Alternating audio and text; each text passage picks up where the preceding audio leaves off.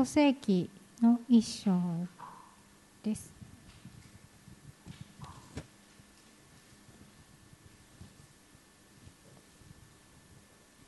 朗読は創世記一章一節と三十一節です。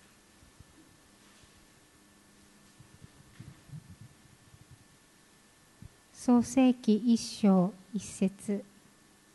はじめに神が天と地を創造した。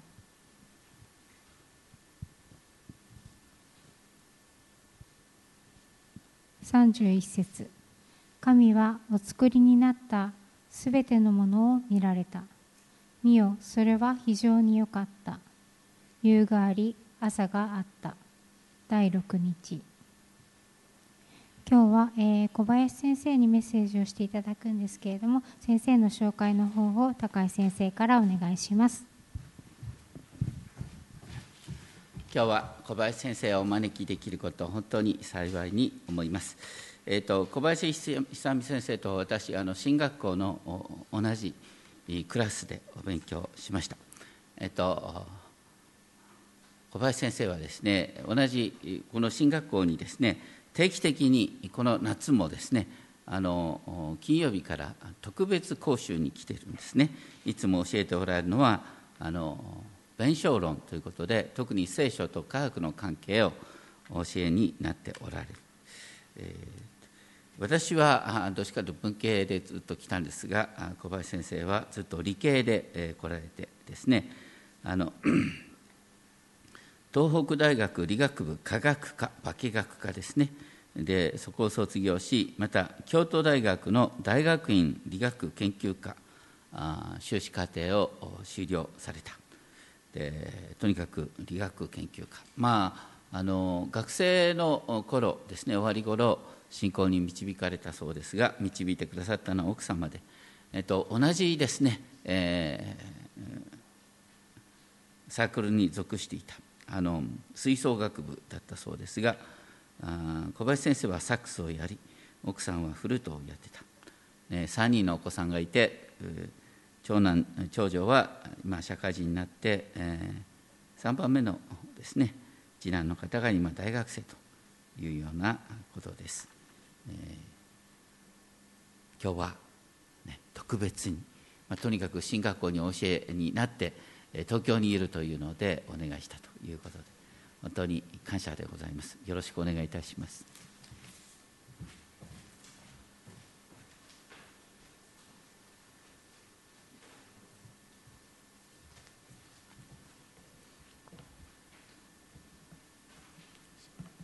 皆さんこんにちは。えーただいま紹介に預かりましたえー小林久美と申します。えー今奈良福音寺教会の牧師をしておりまして3年前に京都から奈良に移りました。そういうものなんですけれども先ほど読んでいただきました聖書の箇所から「創造の神」と題して私自身の証も交えて今日は御言葉を取り次ぎいたします。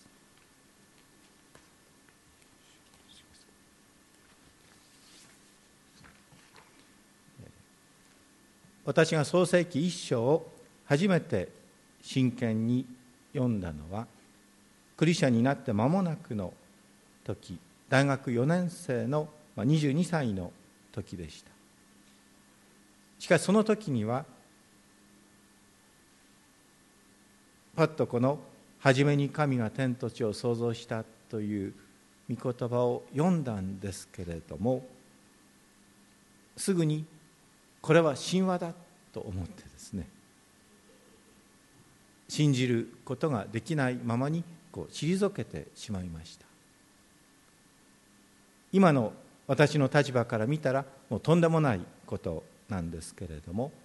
まあ私がそういう反応をしてしまったことには私なりの背景があったんですね、まあ私は今から55年前に秋田県の農村部で生まれました、まあ、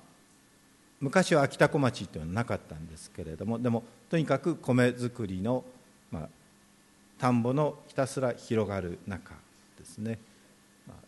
あ秋田のどの辺ですかとよく言われるんですけれども秋田市の北側の町であの八郎潟に面している大潟村という干拓地がある、まあ、そのすぐ近くなんですね。そして科学が好きな少年として育ちました。科学という意味はサイエンスという意味もありますけれどもその中で特に、まあ、ケミストリー化学の意味での科学が特別に好きでした、まあ、どれほど科学が子どもの頃に好きだったかというとですね5歳頃の時に一生マスってありますね。それを家のどっかから引っ張り出してきて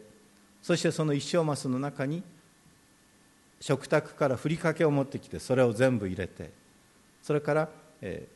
ー、越中富山の置き薬っていうのがいろんなものがあったんです。それも全部ちぎって全部マスに入れて母親の化粧水もふりかけてですね。それを一生懸命にこねたんですね。当時の気持ちを今も思い出すんですけどもうワクワクドキドキしながらですね。これで素晴らしいことが起きるに違いないと思って一生懸命混ぜてしかもそれを畳や布団やですね家中にまき散らしたんですね、まあ、ただそれをやった後で親に叱られた記憶はないのでまあ呆れてしまったのかですね怒りもされなかったのかなという状態でありました。まあ、そんな私でしたけれども、体は弱くって、まあ、喘息というのがあってあの非常にこう病気がちで小学校に上がる前までに7回ほど入院したということもありました、まあ、当時は、まあ、田舎だったからかもしれませんけれども入院する時には布団を自分たちで持っていかなければならないですね。で家に車がなかったのであの宅急便もなかったですからトラック便というのはですね23日かけてあの20キロばかりの距離ですけども届くんですね。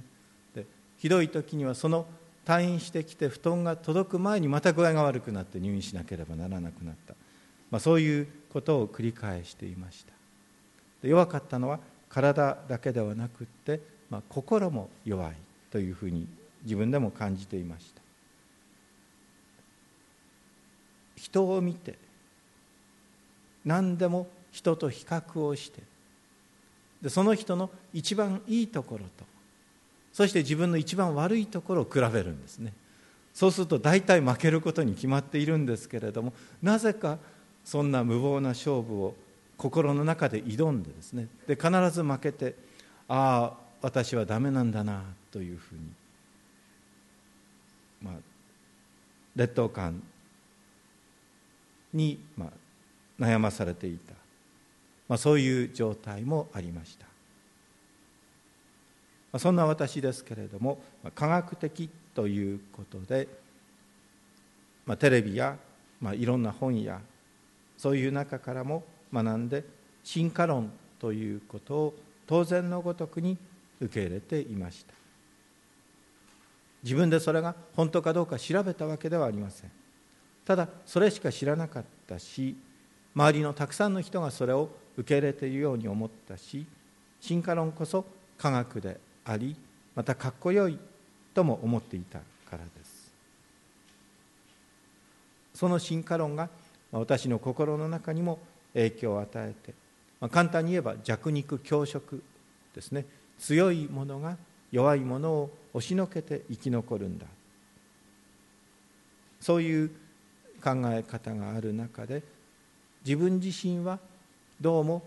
押しのけるよりは押しのけられる方が多いんじゃないか、まあ、そういうふうに感じていました。ですからある人たちは進化論によって自信を得てですね強くなって押しのけてやるんだというふうに思ってまたやりたいようにやっていたかもしれませんが私にとっては、まあ、進化論というそれしか知らなかったんですけれどもなんか自分は弱い立場にある。なんかそれが運命づけられている、まあ、そういうふうに感じていました。またあの秋田ということで自然が豊かというのは確かにそうなんです。しかし自然は時々厳しいこともありますね。あの私が小学校1年生の時に通学途中に、まあ、田んぼの中のまっすぐの道を歩いていく時にものすごい吹雪になってもうあの自分の手も伸ばしても見えないぐらいですね。そして雪が顔に当たってもう顔も痛い。風も強くて立っていることができない。という中で文字通り張って進んでいったということもあります。もうちょっと風が強かったらもう本当に吹き飛ばされていたかもしれませんね。そういう中で育ってきて自然というのは厳しいものだ。そういう頭もありました。そういう中でも何とか成長して科学好きがそのまま進んで大学も理学部の科学科学科化学科というところに入ることができました。親元を離れての一人暮らしが始まったわけですが、まあ、当時はあの教養部というのが2年間最初ありましてですね。大好きな科学の勉強や実験はほとんどない。そういうことで私はもう一つ好きだった吹奏楽部に没頭することになってできるだけ自由時間を多く取りたい。ですから単位は必要最小限を、まあ、プラスちょっとだけアルファを取ったということでした。しかし実際にですね2年間の中ではいくつか、ま、単位を落とすこともあって、一番あの悔しいなと思ったのはノートがあれば誰でも通る試験というのがありましたでもそのノートを友達がですね貸してくれというから貸してあげたんですね。で試験の朝に持ってくるからと言って、まあ、その約束を信じて私は貸したんですね、まあ、あれコピーすればよかったなと思ったんですけれども本本体を貸してあげてしまったわけですね。そして試験の日になってその朝になって教室に行ってもう待っててもいくら経っても彼は来ない。でも試験は始まっちゃうからもう受けなきゃしょうがないわけですね。でもあノートのあの辺に書いてたなと。あの公式が分かれば解けるのにと思ってももう思い出すこともできない。試験が終わってから「ああ悪い悪い寝坊しちゃったよ」ってですねノートを持って返してくれたんですけれども時すでに遅しですね。あのあこれはもう3年生に上がれないんじゃないか。単位不足で留年になるんじゃないか。というふうに思ってとても心配して。特に何が心配だったかというと親にどういうふうに伝えたらいいかということですね。まあ、一生懸命に勉強することになっていましたからそして仕送り生活費も学費も全部出してもらっていましたからそれでちょっと遊びすぎてとかですね、まあ、友達のせいにするわけにもいきませんしもう一度もう一年長くかかることになったというのもどうも言いづらい。どうしようどうしようと悩んでいる間になんか自分の体にこう変調をきたしてしまったんですね。こうクラスの中で50人とか70人とか学んでいる中ですけれども先生が入ってこられてその教室の戸がこうパチンと閉められて間もなくに急に心臓がドキドキドキドキしてくるんです。それだけではなくて手のひらと首筋にこう冷や汗が出てくるんです。そしてこう気が遠のくなるようなあのもう本当に気を失ってその場にバタンと倒れてしまうんじゃないかと思うようなことになって、まあ、心臓がやけに速いのでもうちょっと遠のく意識の中で時計を見ながら測ってみたら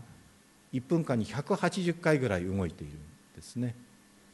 これはきっと心臓の病気だと思って、まあ、内科に行って心電図を取ってもらったら、まあ、心電図はま立派な心電図ですと言われました。しかし教室にいると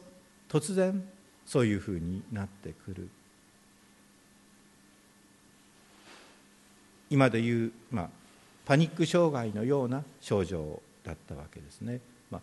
みんなの前で倒れるのはもうかっこ悪いからということでこっそり教室を出て、まあ、トイレに立つような形で教室に出ると、まあ、3分から5分で収まるです。でもまた教室に座ってるといつの間にかドキドキして倒れそうになる、まあ、そういうことをある時期繰り返していました、まあ、幸いにして、まあ、ギリギリセーフだったと思いますが留年はせずにまあ3年 ,3 年生に上がることができました。つらかった症状も気がつくと、まあ、収まっていました。しかし心の中は収まらなかったんですね。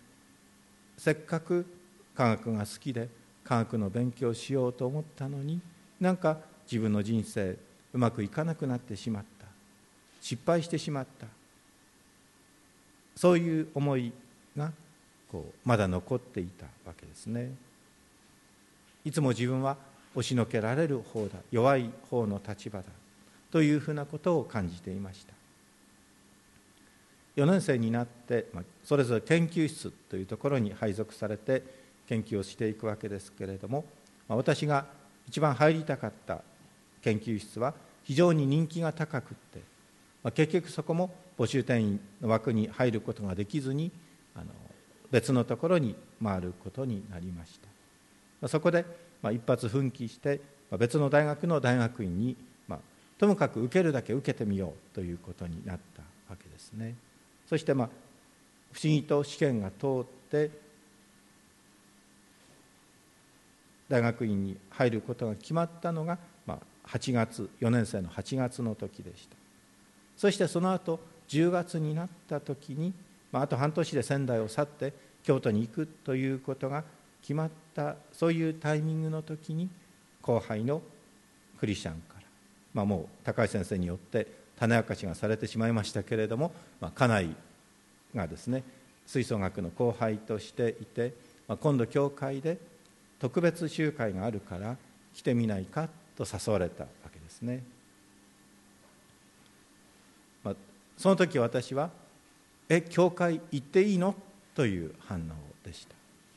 というのは教会っていうのはクリスチャンだけが行くところと思っていたからです。でクリスチャンというのは誰かというとクリスチャンの子供が自動的にクリスチャンになるんだ。つまり仏教の家の子供は自動的に仏教徒になるんだ。宗教を選ぶとか信じるとかですね個人の自由とかそういうことは全く考えてなくって。ですから、まあ、教会というのが世の中にあるということは知っていましたけれども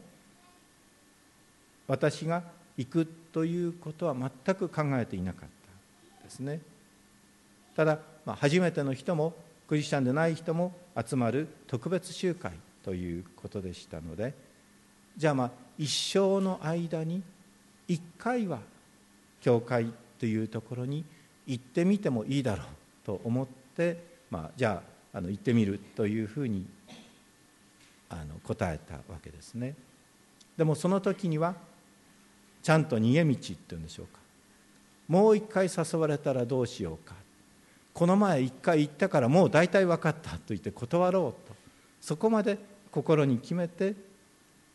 教会に行ったわけですね。その時の集会のテーマは「生きるとは?」というテーマで何回かのメッセージがあったわけですがその中の1回はヨハネの福音書の中でベテスダの池の周りで寝ていた病人のことですね、まあ、その時のメッセージのタイトルは「無気力の罪」ということでした。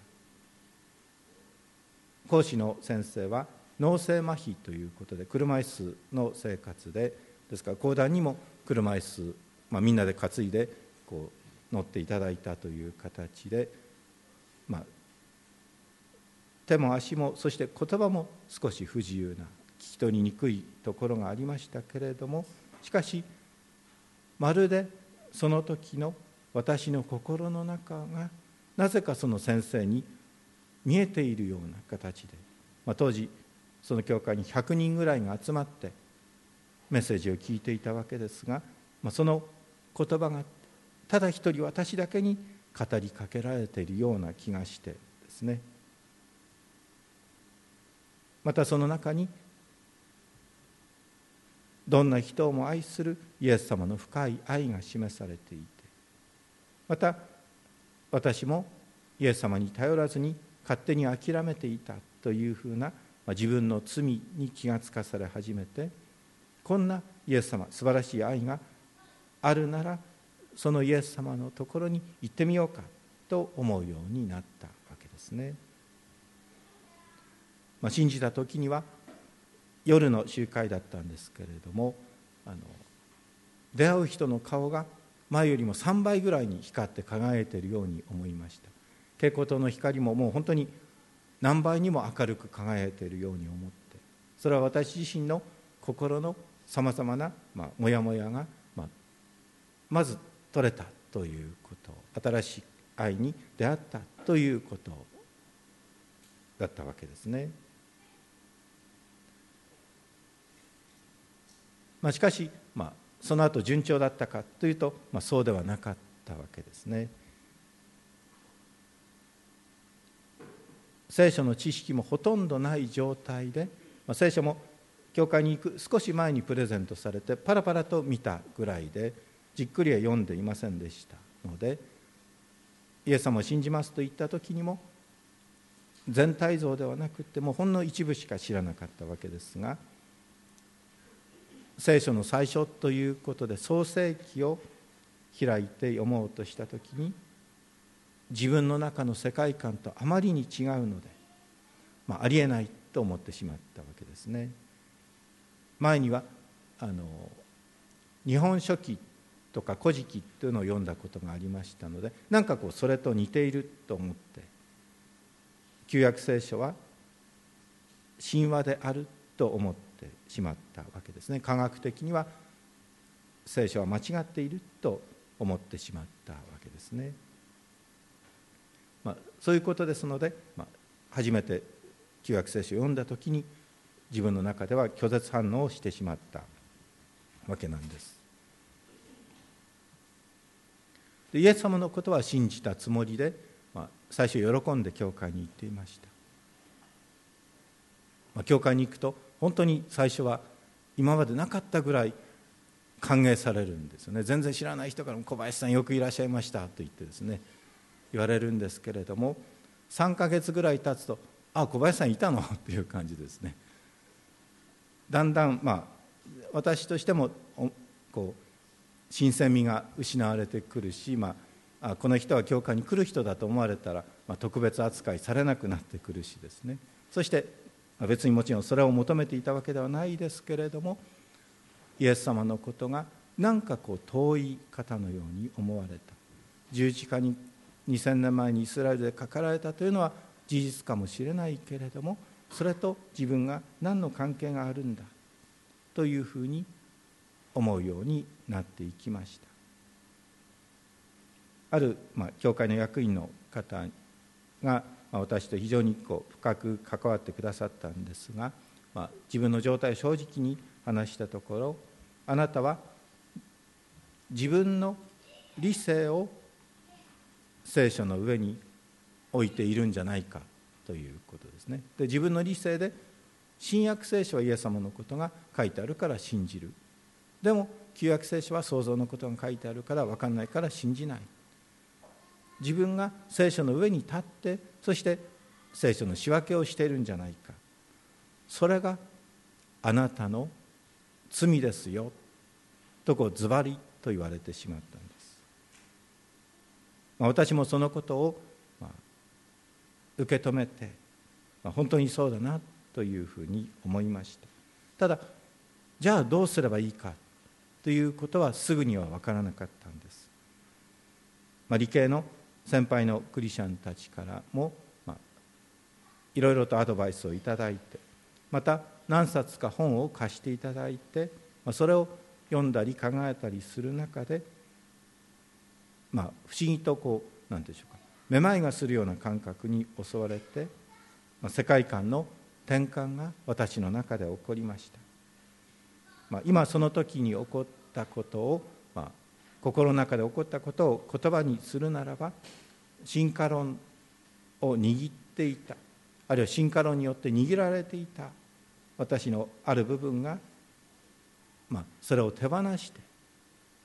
そして神様が作られたという想像に立つことを選んだというその瞬間だったわけですね。進化論というのも自分でやってみて確かめたわけではない。ただ多くの人がそれを言っているから信じていたんだ。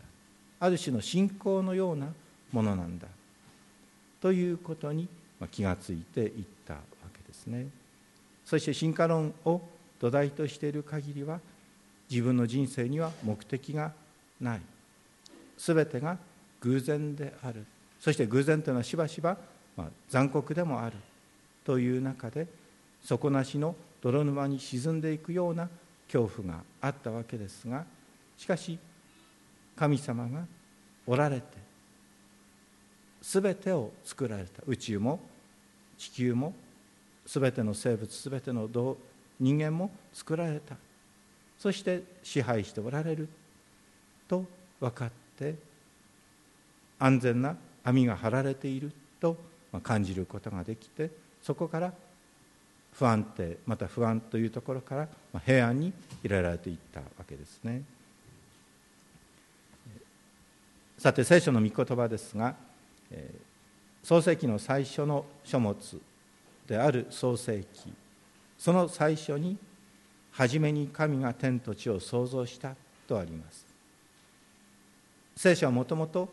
こう巻き軸が2つあるそういう、まあ、巻物の形になっているわけですから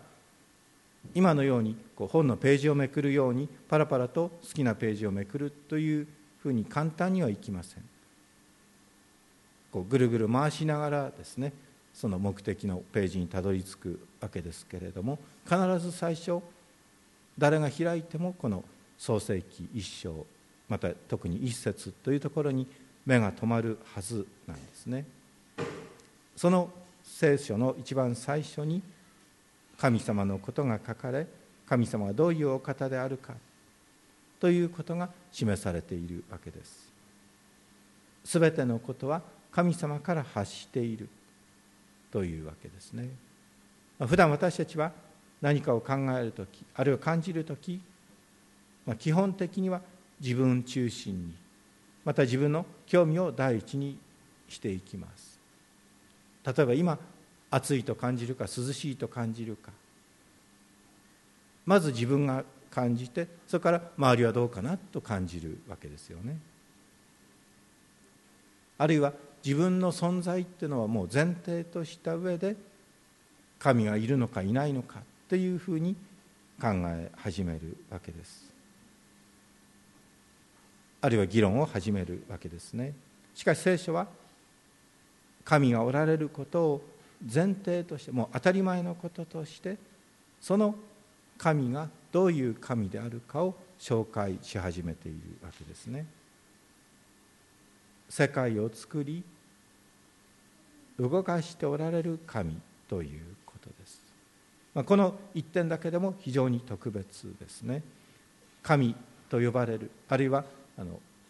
宗教のその礼拝の対象になる存在というのは世界中にたくさんありますがしかし本物と偽物とを分けるとすればその基準は創造という一言で済むわけですね。天地を創造した神様が本当の神様。そして聖書の神だけがその基準を満たすわけでその他に日本や世界にあるいは古い時代も含めて何万何百万と神という存在があったとしてもそれは少しも神ではないわけです。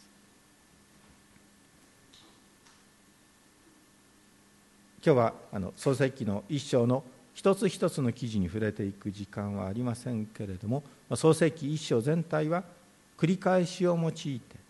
そしてとても秩序に満ちた書き方をしています。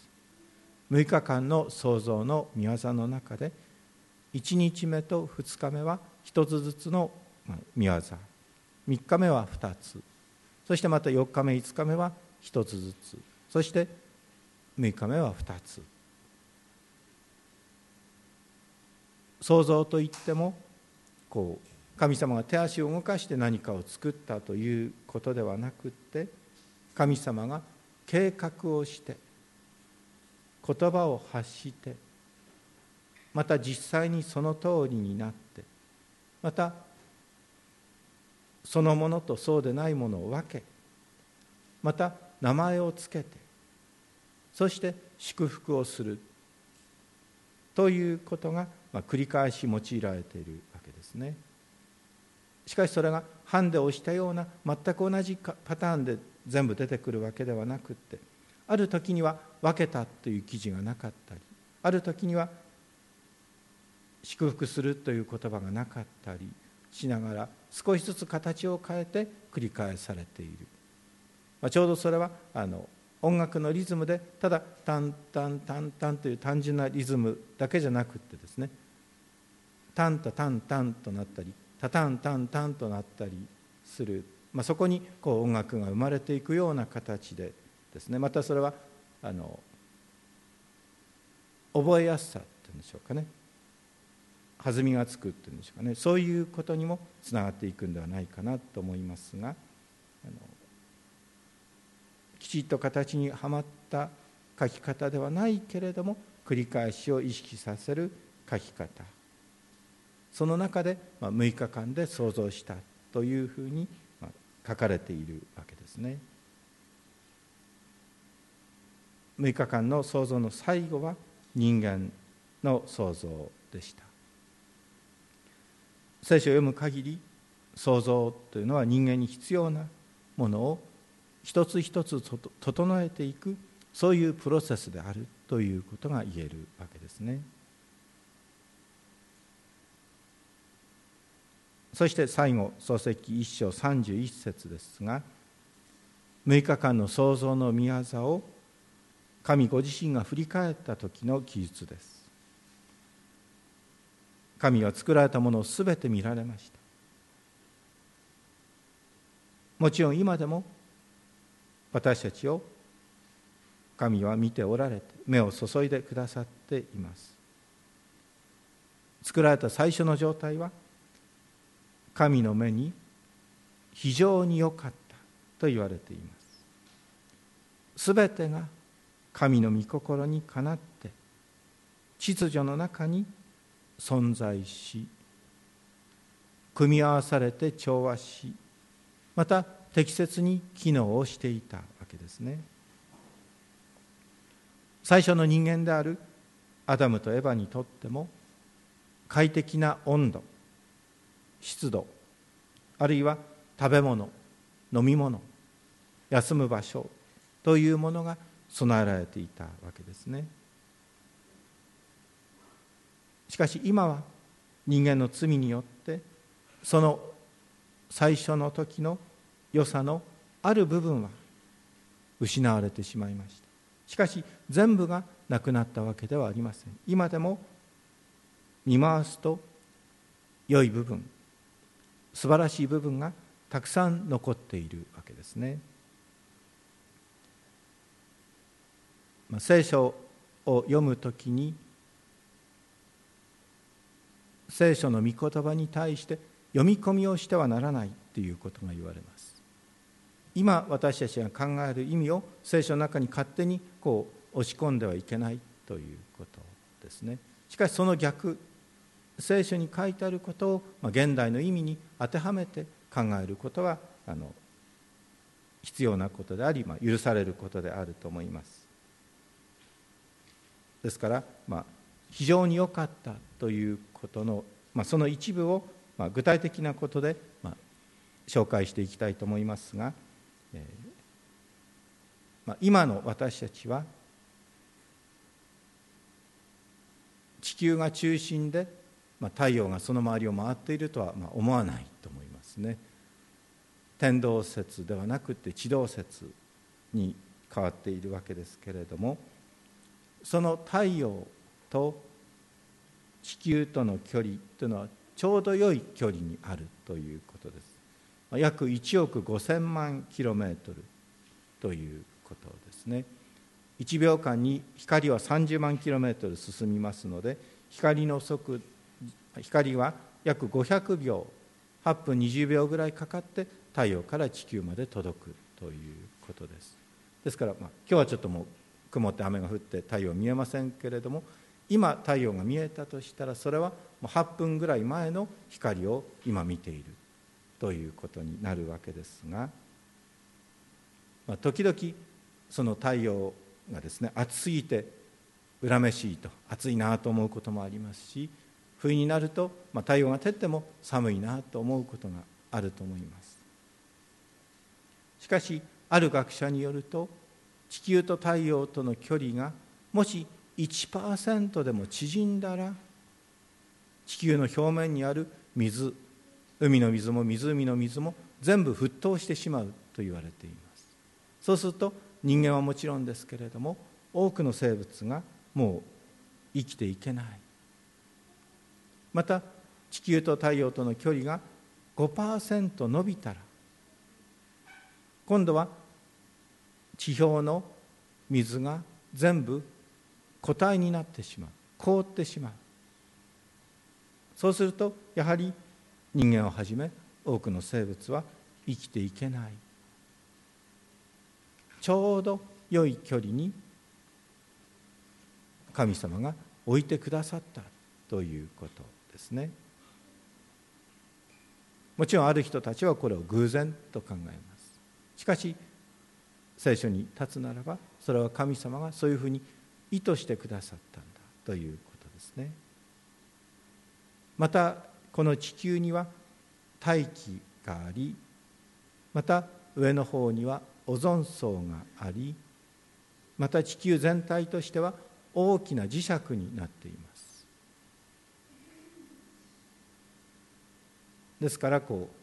うあの方位自身を持ってですねあの旅に出た時にどっちが来たかっていうのが分かるわけですよね。であの地球が磁石であるということは、まあ、その方角を見るためだけではなくってまた地球に大気があるということも含めてですねあの今私たちは宇宙の一部にいるんですが宇宙服を着る必要はないですよねでも地球から出ていこうと思ったら宇宙服が必要つまりあの大気がないところ空気がないところにはこのままではいけない。でそれだけではなくってひとたび宇宙に出たら地球の大気圏を出たらあるいは地球の時期の及ぶ範囲から離れたらものすごい量の紫外線がある。またものすごい量の放射線がある。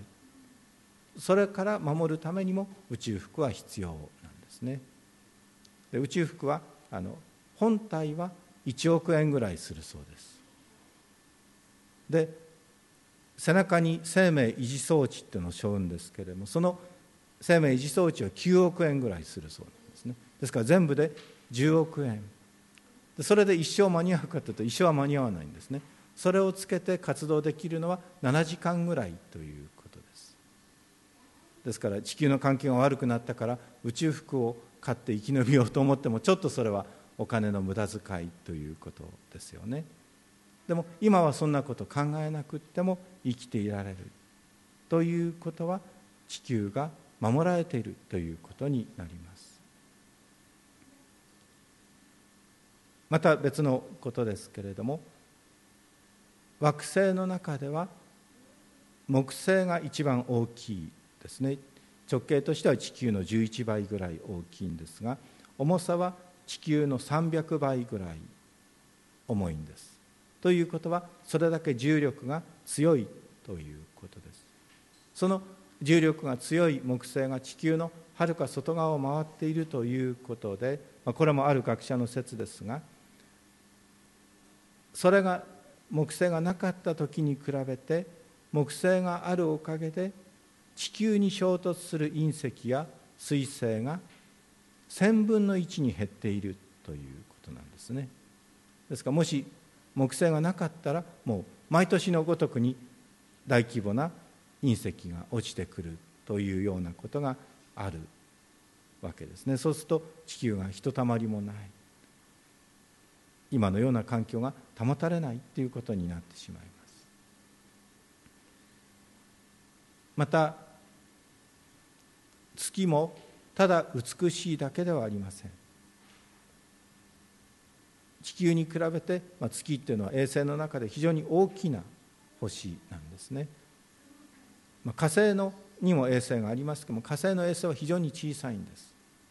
ですから、まあ、あの地球と同じような環境の火星と比べると火星の方はそういう、まあ、衛星がないために回転の軸があの60度ぐらいずれるそうなんです。ですから熱帯だと思ったら亜寒帯になったり変わってしまうわけですね。しかし地球は大きな衛星である月が近くにあるためにつまりあの鉄の輪をはめた重い駒と同じようなイメージで回転をさせると非常に安定する。ですから地軸が、まあ、全くぶれないわけではないですが少し揺らぎますけれども大きく揺らぐことはない。ですからいろいろなことのために私たちは守られているということですね。もし回転軸がどんどんずれたら美しい日本の四季なんとは言ってられないと思いますね。寒すぎたり暑すぎたりそして異常気象になり食糧難になってしまって本当に人間が生きることにも大きな影響があることだと思います。その意味で一つ一ついろんな星があるいろんな仕組みがあるということは実は私たちが地球に安心して住めるように守られている。本当にこの地球は守られている。ということを考えることができるわけですね。それは単に偶然だったとか運が良いとかそういうことではなくって神様がそのように特別に地球にしてくださったそのように神様が創造してくださったわけですね。創世記一章に書かれている通りに聖書の神様はもちろんいろんな側面がありますけれども第一に創造の神様。そして神が作られたものは全てもともと非常に良かったわけです。先ほどもあの高井先生から読んでいただきましたけれども目を高く上げて誰がこれらを想像したかを見よとイザヤ書の40章26節に言われています。私たちまあ特に都会で生活している人たちはまあ普段はほとんど見渡す限りほとんど100%人間が作ったものに囲まれて暮らしているわけですね。家も教会堂もそしてパソコン携帯テレビ冷蔵庫車電車